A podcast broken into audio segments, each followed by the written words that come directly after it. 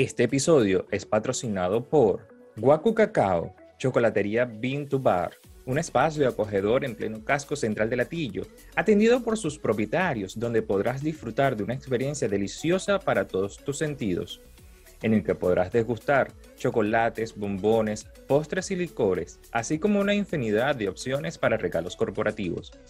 Ven y disfruta de nuestras catas guiadas de chocolate con vino, ron o cerveza, acompañados de lectura, música y poesía. Guacu Cacao, más que una chocolatería, una experiencia.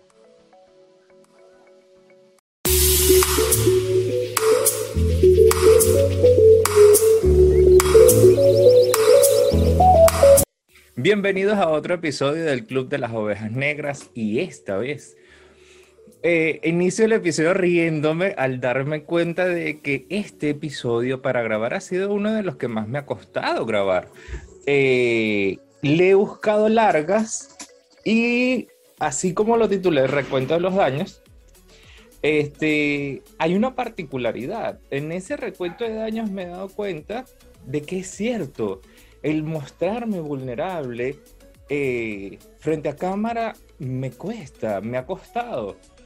Y aunque soy una oveja negra y me siento feliz de, reconocerme como una oveja negra, que he estado trayendo invitados, decidí hacer este inciso, precisamente para hablar algunos temas, y lo tenía rodando en mente, rodando en mente, rodando en mente, y me dije, mira ya, o sea, aquí en el Club de las Ovejas Negras, este, tenemos que ser, eh, afrontar esos espacios que a veces nos cuesta. ¿Y a mí por qué me cuesta esto? Y desde allí es que nació el recuento de los daños, porque hasta el momento hemos visto seis capítulos, seis episodios. Y en esos seis episodios hemos hablado de la masculinidad consciente, de qué es una oveja negra, de cómo el humor nos puede ayudar a transitar los momentos más oscuros de nuestra vida, cómo la vulnerabilidad puede ser un tesoro, cómo la sombra puede influir en nosotros, cómo la energía masculina a veces se ha distorsionado en nuestra forma de vivir. Pero todo eso nos hace mirarnos que somos un recuento de daños. ¿Y por qué somos un recuento de daños? ¿Y por qué me incluyo allí? Veamos lo siguiente, y te lo quiero comentar aquí entre, entre todo esto. Y es que cuando nosotros, o cuando vemos nuestra historia, lo vemos casi siempre desde para buscar una solución a un problema. Es decir, vemos en el ahora el problema, vemos en el ahora el daño, pero cuando nos vamos hacia atrás en nuestra historia, no nos damos cuenta de que eso empezó hace mucho, mucho, mucho, mucho, mucho tiempo.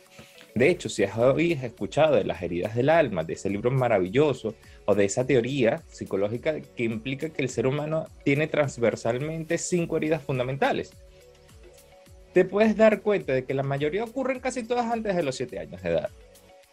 Entonces, ahí es donde uno dice, antes de los siete años, uno ya está marcado de por vida de cuáles pueden ser la manera en cómo el ser humano puede vivir su vida desde lo positivo y desde los negativos, porque cada herida, cuando se trabaja de manera sana, puede tener una gran bondad. Sin embargo, somos el recuento de nuestros daños, somos el recuento de nuestras, de nuestras carencias, de nuestras frustraciones, de nuestras rabias, de nuestros miedos, de nuestras tristezas no procesadas, obviamente.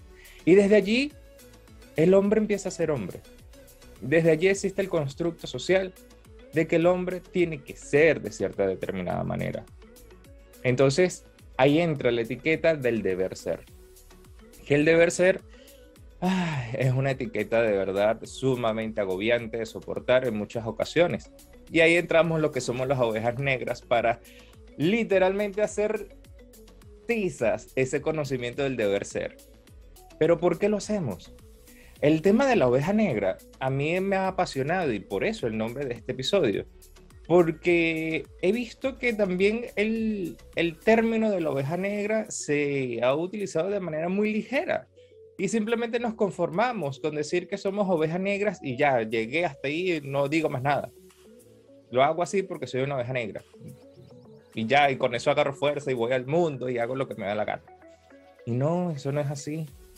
Eso es como cuando estaba hace poco con el grupo de, de la formación de, de coaching más geniagrama, hubo una palabra que, que, que me hizo mucho sentido. Y es que cuando tú encuentras tu verdadero eneatipo, más que alegrarte, termina llenando de, de dolor, de tristeza, de miedo. ¿Pero por qué? Porque descubres tus sombras, porque descubres la profundidad de tu ser. En mi caso, el tema de ser oveja negra, así en un principio, cuando conocí el término, pude reaccionar, igual que muchos a lo mejor de ustedes, de que simplemente reaccionaba diciendo, ya, soy una oveja negra, listo, no me importa nada en el mundo, lo hago así porque soy distinto, soy diferente. Palabra cierta. Un momento. Como soy bastante oveja negra, creo que esto no lo voy a cortar. Este, precisamente porque quiero que salga. Porque eso es parte de la vida, los imprevistos. Y parte de eso es que se acaba de caer un plato justo cuando estábamos hablando de, de los disruptivos y de lo intenso que puede ser llegar a ser identificarse como oveja negra. Pero bueno, retomando este, e, esa situación, yo lo que les quiero decir es que etiquetarse de una oveja negra es más allá de una palabra así como nuestro nombre nos identifica, cada una de las etiquetas que tenemos pegadas en el cuerpo nos identifica y nos hace ser de una determinada manera. Pero eso no quiere decir que esa etiqueta nos defina de manera completa.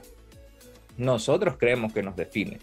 Pero detrás de esa etiqueta hay mucho constructo social, mucho constructo y mucha creencia. Por ejemplo, está la creencia de que una oveja negra es eh, de, eh, no solamente que lleva la contraria, sino que es una persona rebelde, una persona que no tiene un rumbo en la vida, eh, una persona a veces de, de, lo que nosotros llamamos mala vida o mala cabeza. Sin embargo, las ovejas negras son mucho más que eso. Una oveja negra con honra, cabe destacar. Porque ¿qué sucede? Las ovejas negras están para cambiar el mundo. El mundo es de las ovejas negras, no de las buenas conciencias o de las ovejas blancas. Y esto no lo digo en torno de burla ni lo digo en, en, en ¿Qué sucede? Todo lo que ha sido cambiado en el mundo, todo lo que ha sido distinto, todo lo que, todos los cambios que hemos vivido, que hemos transcurrido, lo ha hecho una oveja negra. El cambio se da porque alguien dice, lo quiero hacer distinto el cambio se da porque alguien para, se alza y dice, el mundo tiene que cambiar, lo tenemos que buscar de, hacer de otra forma. Tal como está haciendo, no es, o no me está satisfaciendo. Y como no me satisface, yo tengo que buscar cómo cambiarlo. Y a veces, simplemente, la mejor manera de cambiar el mundo somos, es a través de nuestro propio cambio personal. Y allí está la diferencia de una oveja negra con honra y una oveja negra sin honra. Por ejemplo, una, una persona que sea oveja negra puede nacer de una familia de ignorantes, de gente iletrada, de analfabetas, de personas de muy bajos recursos, pero dice yo puedo cambiar el mundo con mi pensamiento, yo me voy a preparar, yo voy a estudiarlo.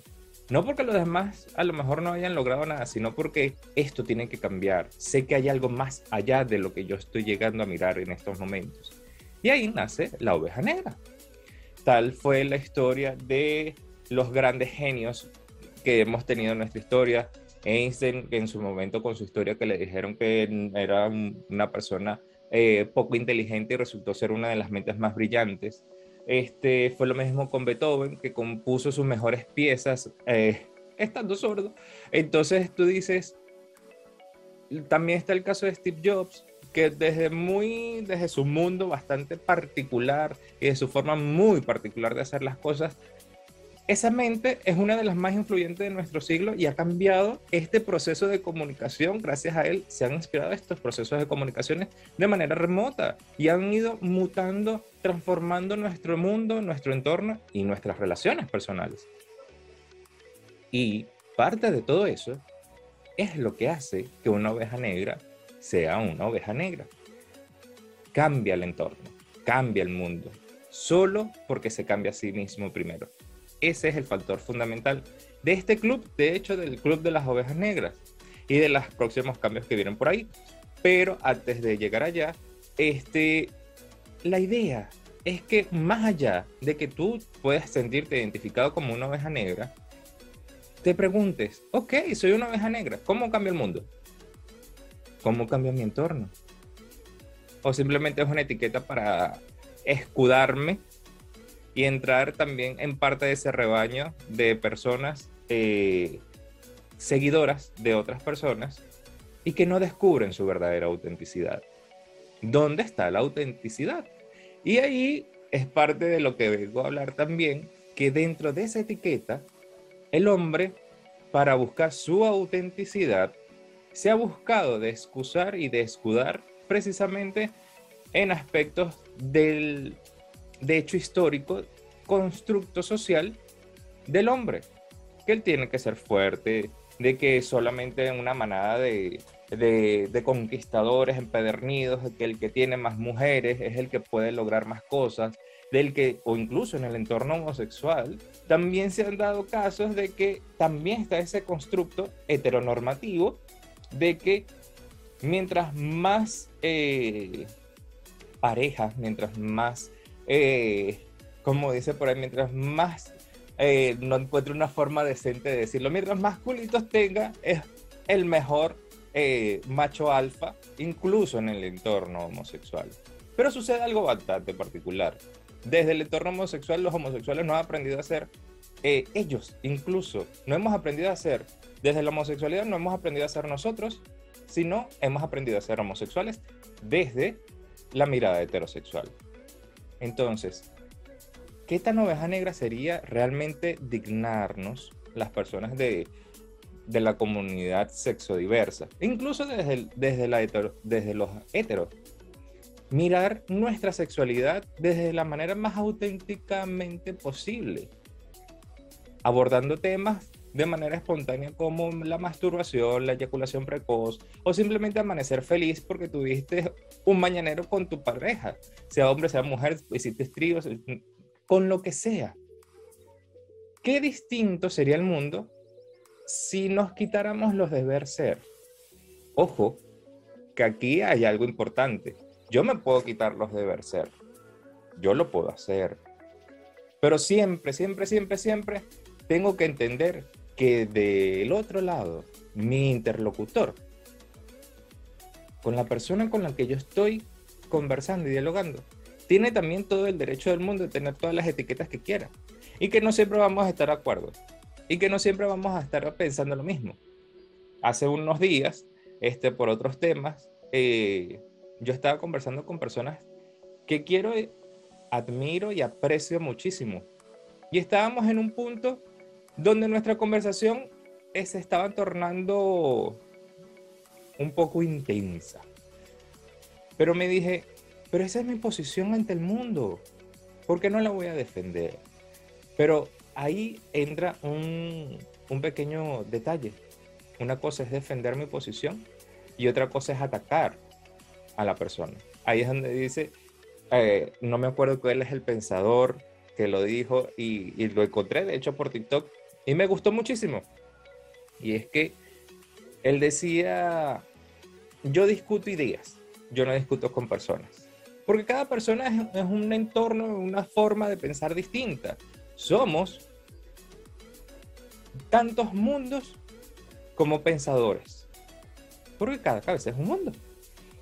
Y cada persona ve al mundo desde el observador que es. Eso es un principio desde la ontología. Pero desde el mundo donde yo lo viro, tu idea, aunque sea distinta a la mía, pueden coexistir, siempre y cuando encontremos un punto medio. Tú me respetas a mí, yo te respeto a ti. Solamente por el hecho de que somos seres humanos. Ahora bien, cuando debatimos una idea, puede caber la tuya, puede caber la mía. Simplemente vamos a argumentarnos. Pero el hombre, por miedo a no tener la razón, a veces, en vez de argumentar, busca confrontar. En vez de afrontar, busca el conflicto. Por eso yo digo que una de las cosas que me ha caracterizado en, eh, hace poco, que, terminé como que dice, de terminar de ser ese osado que siempre, esta, esta oveja negra, osada, este, disruptiva, confrontadora y afrontativa de las cosas, o sea, me miré un momento y dije, no, mira, si me quiero poner un día a hacer esto y dedicarme a hacer lo que estoy haciendo contigo, que es hacer, generar este tipo de conversaciones, incluso de debates. Es decir, ok, tengo que empezar por mí. Ahí fue donde empezó todo el tema del coaching, las constelaciones, a mirarme y a decirme, soy el recuento de mis daños. Soy el recuento de muchas creencias. Soy el recuento de muchas verdades no dichas. Eh, soy el recuento de eh, muchas limitaciones. Soy el recuento de mis heridas. Pero además de todo eso, hay alguien más. ¿Y quién es ese ser? No lo conozco. Y cuando me di cuenta que no lo conocía, me entró un ataque existencial este, por una de las cosas por las cuales también tuve varias sesiones de coaching para poderlo mirar y decir, ok, esta persona que estoy siendo yo hoy es distinta a la persona que fui hace, em, vamos a poner el tiempo más corto, hace siete años, que es cuando no había empezado ni no había ido ni por primera vez al psicólogo. Entonces, ahí me digo, ¿cuántas veces anulamos el yo por buscar un como tú. Cuando yo anulo mi yo, anulo mi, el ser en esencia que estoy siendo. Y muchas personas y muchos hombres hemos visto hoy en día, este, cada vez menos, gracias a Dios, que han anulado eh, su sensibilidad, que han, que han anulado su, su aspecto maternal, su aspecto tierno. Y, me da risa porque con uno de los invitados de los próximos episodios lo vamos a ver.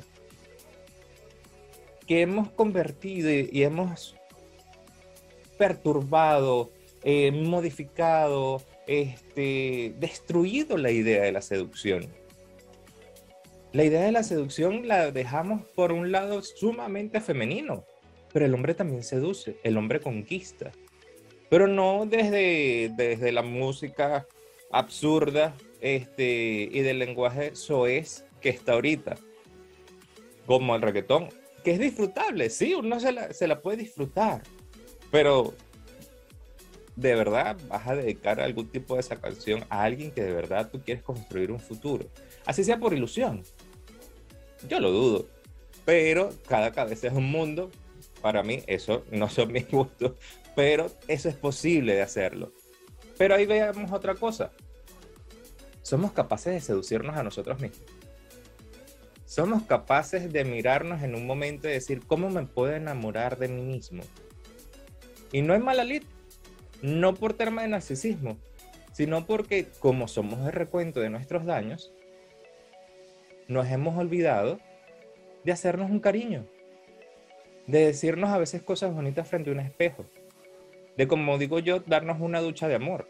Una ducha de amor es simplemente quedarte en la ducha, disfrutar, sentir en tu piel cómo cae el agua, bañarte con, en mi caso que me gustan las, las sales, no, no frotártelas porque te estás haciendo daño, sino entender que estás cuidando el órgano más largo que tiene tu cuerpo, que es la piel que estás cuidando ese vehículo que permite que tu alma se exprese, que permite que tus emociones encuentren una salida, de que permite que tu mente manifieste cosas en el plano de, esta, de, de, este plano 3D. Entonces, ¿cuántas veces anulamos ese yo auténtico, pleno, que vino simplemente a experimentar lo que ya es una manifestación de Dios en la tierra? Por eso es que yo digo que a mí me gusta despertar dioses. Es una frase que, que, vas a escuchar mucho si ves mis posts en Instagram, arroba cuatro conciencias, Y si ves o has visto algunos de los talleres que, en los que he participado y he facilitado y he, creado. Me gusta despertar dioses. ¿Por qué? Porque siento que donde existe cada ser humano, existe un Dios dormido. Y un Dios dormido porque no se ha dado cuenta de que, que cuando nos quitamos la etiqueta de que simplemente somos mortales y nada más, que es un hecho fáctico, pero hay algo más allá como diría una profesora de biodanza, no tengo un cuerpo, soy un cuerpo. Y yo lo complemento con diciendo, no, no tengo una mente, no tengo una conciencia, soy conciencia. No tengo emociones, soy mis emociones. No tengo un conjunto de, no, no soy, no tengo un alma, soy un alma. Pero además, soy todo eso y soy más. Y cuando nos damos cuenta de que somos más que todas las sumas de nuestras partes, nos podamos dar cuenta de lo maravilloso que somos. De que a veces ese constructo de, estas ideas, de estos daños que han podido construirnos, cuando cambiamos la mirada, cuando nos cambiamos y renovamos nuestros lentes, podemos decir, la historia puedo cambiarla. No los hechos, sino como yo la me quedo observándola en el pasado. Lo que pasó, pasó. Pero ¿cómo lo estoy interpretando? ¿Cómo estoy haciendo cargo de esa interpretación? ¿Y cómo me estoy haciendo cargo del futuro a través de esa interpretación? Porque muchas veces nos toca vivir y experimentar de que, por ejemplo, hasta hace mucho no se, se le explicaba a una persona. Y lo vemos en las dinámicas familiares. A veces los hijos de padres abandonadores terminan siendo adultos o niños, y me refiero a niños porque se van más que, más que todo en hombres que son infieles, que son abandonadores, este, o que incluso este, sufren el abandono de la mujer.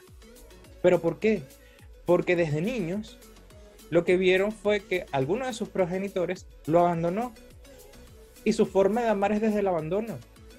Entonces, para no quedarse vacío de esa sensación de amor bastante distorsionada y que nada ayuda a expandir al ser humano, se encarga de repetir la historia o de atraer a personas que saben en lo profundo que le van a ayudar a repetir esa historia. Ahí es donde yo digo que entra de todo lo que hemos visto, parte de lo que sería la sombra de la vulnerabilidad. Y es que en la sombra Siempre hemos visto, o hasta el momento hemos visto que el, ser, el hombre más que todo, tiene como sombra que le cuesta mostrarse vulnerable. Pero con cada uno de los invitados que hemos visto hasta el momento, me queda una duda. A mí me gusta reflexionar y eso es parte de lo que quiero hacer aquí contigo. La vulnerabilidad tiene una sombra.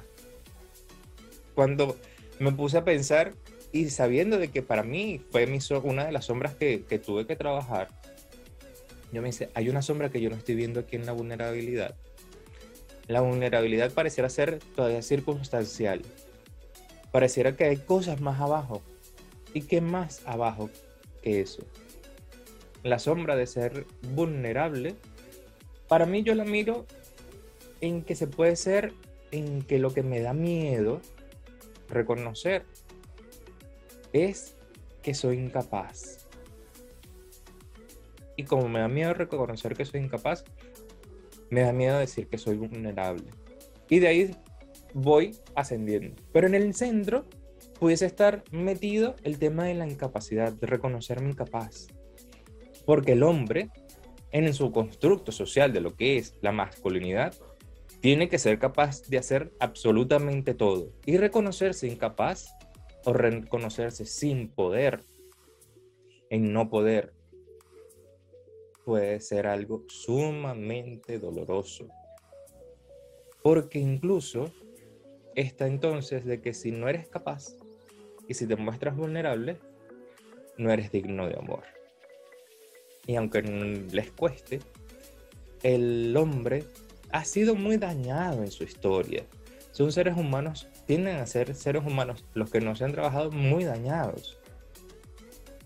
Porque precisamente por ese tema de que tienes que poder, tienes que ser capaz, tienes que ser el fuerte, ha tenido que construir tantas capas en su cebolla emocional que le ha costado mirarse a sí mismo. Entonces, se ha perdido incluso la luz de la incapacidad.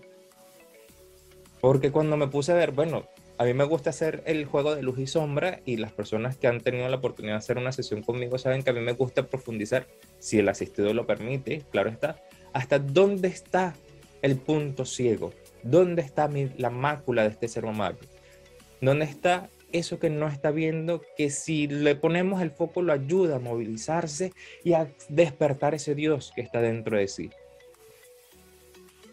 Ahí es donde veo y observo y digo, bueno, ¿cuál es la luz de la, de la incapacidad? Y me puse a pensar y a pensar y si miramos desde la bondad a la incapacidad, ¿cuál es la luz? me di cuenta que la luz es la humildad. Entonces, eh, la sombra realmente es la arrogancia. Pero cuando veo que la luz puede ser la humildad, digo, sí, es la humildad. El reconocer que somos incapaces nos brinda la posibilidad de reconocernos humildes y decir, mira, sí, es verdad, no puedo.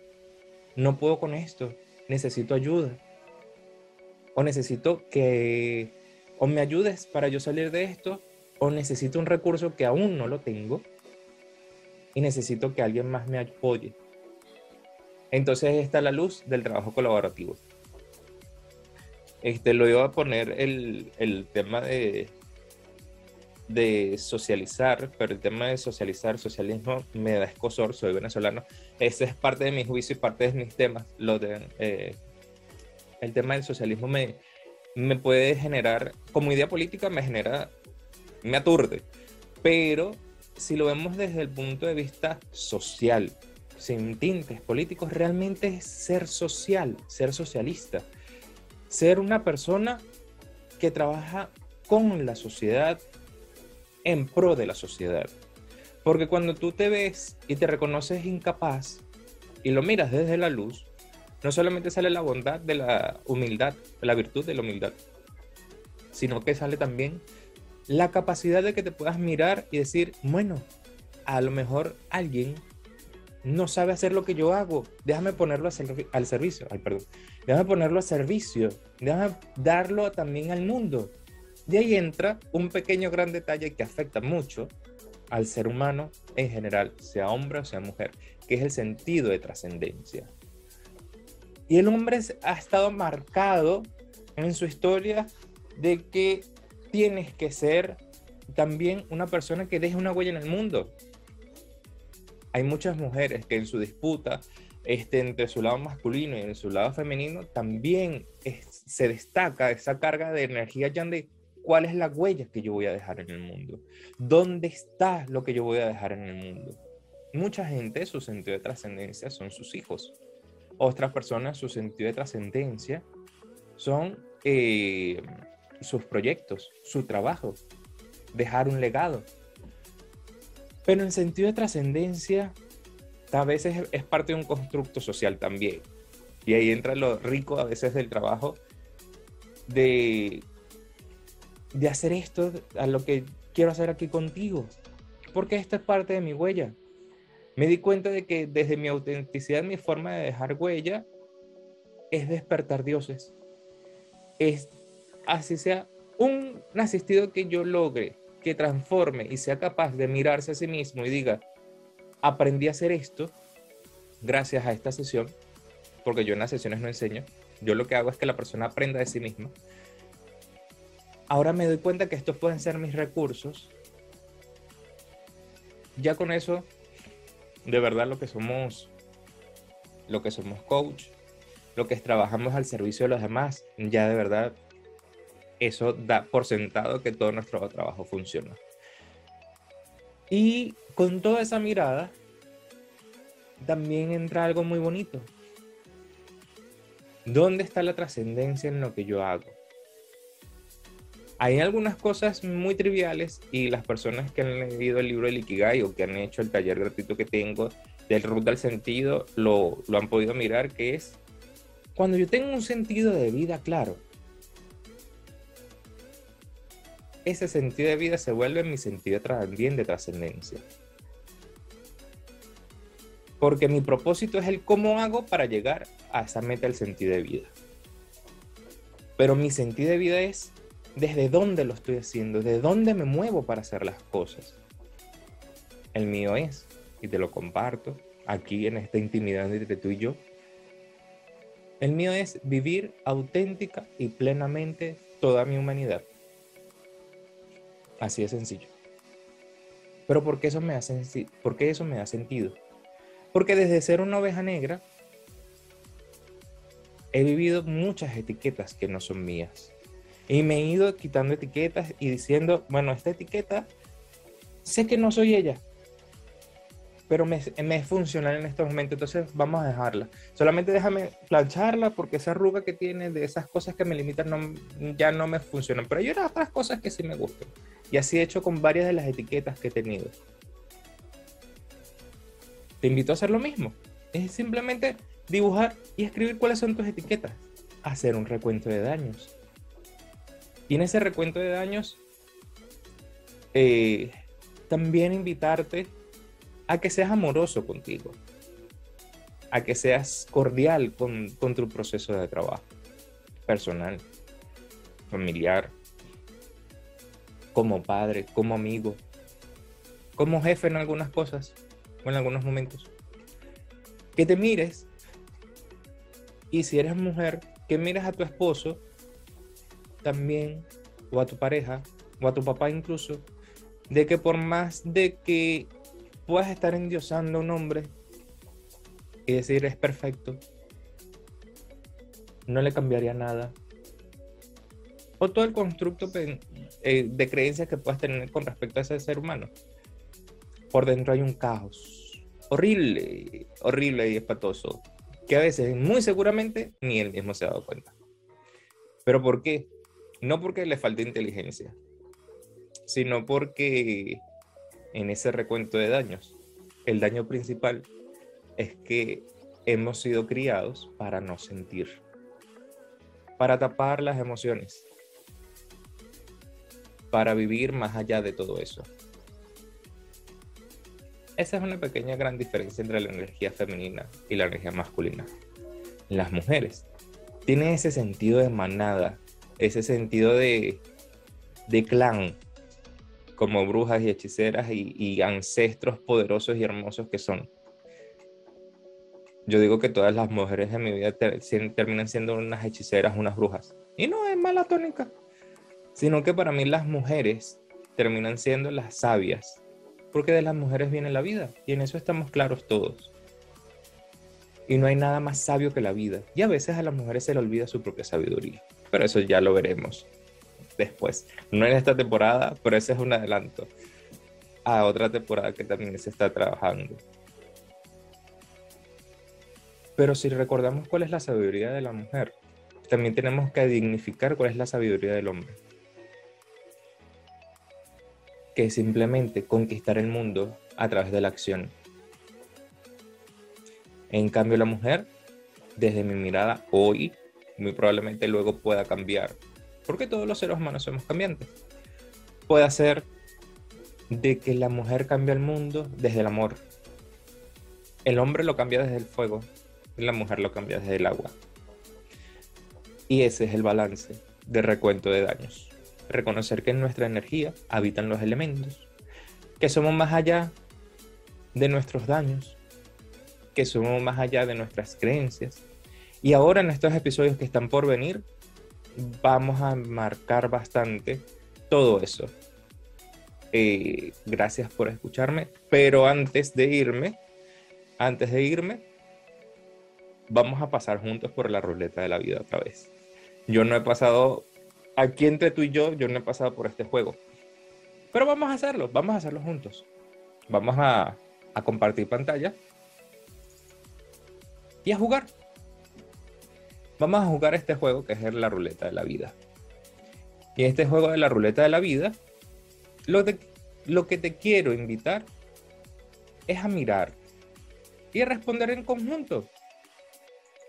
Vamos a hablar sobre qué reflexiones podemos construir. Déjame ponerlo aquí para que en edición se pueda ver. Vamos, si me ves viendo hacia acá, es que tengo de este lado otro monitor que a veces es el que me ayuda para, para generar. Vamos a, a jugar una primera pregunta. A ver, ¿qué nos dice esta reflexión? A veces esto se tarda, ya lo han visto. A veces él quiere jugar con nosotros, pero ya me han dicho por ahí que cada pregunta sigue siendo atinada. Entonces, bueno, vamos a ver qué nos depara a nosotros. En este juego, la mayor belleza de la vida en la familia es que nos da las heridas necesarias para nosotros cambiar el mundo. Yo hace poco hablaba con una amiga eh, de que los padres, quieran o no quieran, nos van a herir. Eso es sine qua non. Pero ¿por qué nos hieren? Porque ellos están tratando de hacer lo mejor posible con las herramientas que tienen. Y no quiere decir que sean las mejores herramientas, pero son las que tienen. Y hay que entender que todo ser humano obra desde la mayor virtud que puede conquistar. Y como constelador he entendido que en la familia encontramos los secretos de nuestro mayor caos en la vida, como podemos encontrar los tesoros para ayudarnos a conquistar el mundo. Es por eso que yo digo que la familia es el mayor tesoro que existe. Y su belleza es que nos permite y nos trae a la vida con las heridas necesarias para que nosotros seamos personas suficientemente capaces para modificar el mundo. Es lo que yo veo. ¿Tú qué crees? Te espero en los comentarios. Tú sabes que nosotros podemos hablar. Tú me dejas en los comentarios y yo te respondo. Vamos a ver una siguiente pregunta. Ajá, esta está más, fue más rápida. ¿Cuál ha sido el mayor tabú que has podido superar en el dinero? Ajá, esto va a estar interesante. El mayor tabú que yo he, podido superar, y eso se lo debo a una amiga, fue la confrontarme con la idea de que el dinero es poder. Yo vivía desde un punto de vista de que mientras más dinero yo tenía, más me sentía con la capacidad de poder accionar y mirar todo eso, diferentes cosas y conquistar y lograr varias cosas. Y gracias a Dios y a la Virgen, el dinero para mí no, no ha sido un obstáculo, porque maravillosamente cuando no he tenido, respiro el momento y como dice mi, mi jefa, mi supervisor en la empresa donde trabajo, le pido a la divinidad y dice, yo quiero conseguir esto. Y el dinero aparece. Pero cuando ha sido un mayor tabú es cuando lo llegué a conectar con la vida a nivel sistémico. El dinero está conectado con la vida. El dinero, la salud y el amor provienen del mismo ser de nuestra madre. Y cuando me di cuenta de eso, yo dije, ok, ¿Cómo yo miro la vida? La vida es poder. ¿Qué puedo hacer sin la vida? ¿Dónde está la humanidad? En el dinero. ¿Dónde está la salud a la hora de obtener dinero? Entonces volví al punto de el dinero no es poder, es algo más que eso. El dinero puede llegar a ser en una empresa si la empresa es el cuerpo, el dinero es la sangre cómo está el recorrido de la sangre en mi cuerpo, cómo lo vivo, cómo lo siento. A través de esas preguntas locas, a veces podemos llegar a, conclusiones trascendentales. Este, por eso a mí me gusta y me enamoré mucho de la filosofía, porque es el arte de, para mí, de, de retar, el arte de retar la lógica y decir, hay algo más, siempre hay algo más Siempre hay algo más porque todos tenemos un punto ciego. Nadie ha visto la totalidad porque nadie es un Dios. Todos somos Dios. Entonces, existen tantas manifestaciones de Dios como seres humanos. Entonces, todos tenemos una partícula de Dios. Desde esa partícula de Dios, desde donde yo estoy mirando el mundo. Y de dónde estoy mirando el dinero en este caso. Cuando vi que lo veía muy superficial, desde mi perspectiva, le he regresado un poco de dignidad al dinero, porque también en el entorno de lo que es la espiritualidad se ha hablado mucho tabú con respecto a eso, pero ya eso es arena en otro costal. Y eso no me hacía sentido. Entonces es donde yo dije, aquí hay algo más. Y en ese algo más encontré esto. Vamos a ver una siguiente pregunta, la última por hoy. Nuevamente el dinero, muy interesante. ¿Qué define qué es para mí vivir plenamente del dinero? Para mí vivir plenamente del dinero termina siendo de que me siento en paz de la manera como lo he conseguido, de la manera como lo he invertido y con quienes lo he invertido. Porque para mí el dinero es simplemente una moneda para una transacción. Pero más allá de eso, estamos en un entorno que a veces hemos perdido los estribos desde mi mirada de no me importa el cómo, sino, lo, cómo, sino que lo consiga. Entonces desde allí miro que a veces nos podemos perder de nuestra propia autenticidad, de nuestro propio brillo, de nuestra propia virtud de vivir simplemente para conseguir un fin y que el fin justifique los medios. Y yo siento que eso no está así. Yo siento que el ser humano debe vivir plenamente el dinero, no vivirlo desde la austeridad. No vinimos aquí a ser pobres, ni mental, ni, ni material, ni espiritual, ni emocional. De ninguna manera vinimos a ser pobres. Lo que venimos a vivir son etapas. Y cuando eres pequeño, o cuando eres niño, muchas veces esas etapas pueden ser consecuencia o a raíz de tu forma de, crianza. Pero cuando eres adulto y te concibes como adulto, que ahí puede ser un, pequeño interesante tema para abordar luego, ya es tu responsabilidad. Y a eso le tenemos miedo.